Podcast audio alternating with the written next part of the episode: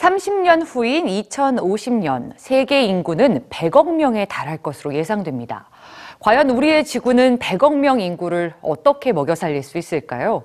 이에 대해 과학자들이 답을 내놨습니다. 세계 인구 모두가 영양가 있는 식사를 할 수 있는 방법.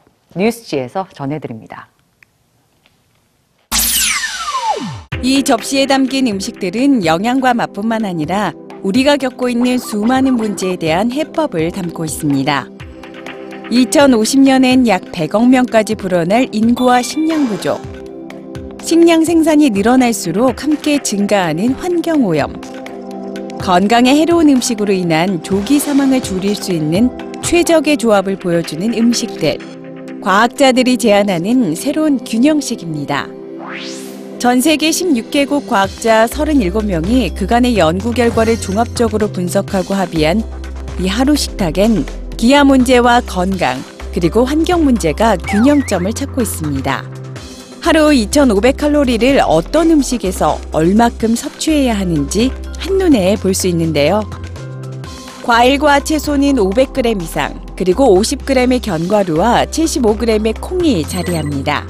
동물성 단백질은 붉은 살코기는 14g, 닭고기 29g, 그리고 우유 한 잔 정도인데요. 전 지구적으로 식물성 단백질의 섭취량을 크게 늘리고 육류의 하루 섭취량을 대폭 줄여야 할 것 같지만 사실 나라에 따라 늘리고 줄여야 하는 식품의 종류와 그 양은 크게 차이가 납니다.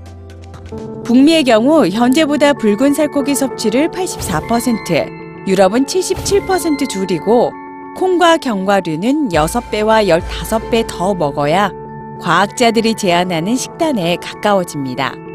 하지만 남아시아의 경우 오히려 고기 섭취량을 2배 더 늘려야 하죠.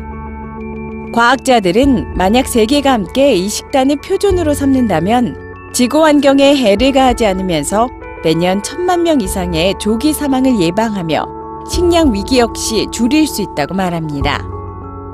이 새로운 식단의 또 다른 이름은 인류새 식단. 다른 지질 시대와는 달리 인간의 환경 파괴가 지구 생명 멸종의 원인이 될 인류새를 살아가는 우리가 새 기준으로 삼아야 할 식단이라는 거죠. 내 몸의 영양 균형만 담은 한 끼가 아니라 모든 생명의 미래가 담긴 균형 잡힌 한 끼. 인류새 식단을 우리 집 식탁에도 적용해 보면 어떨까요?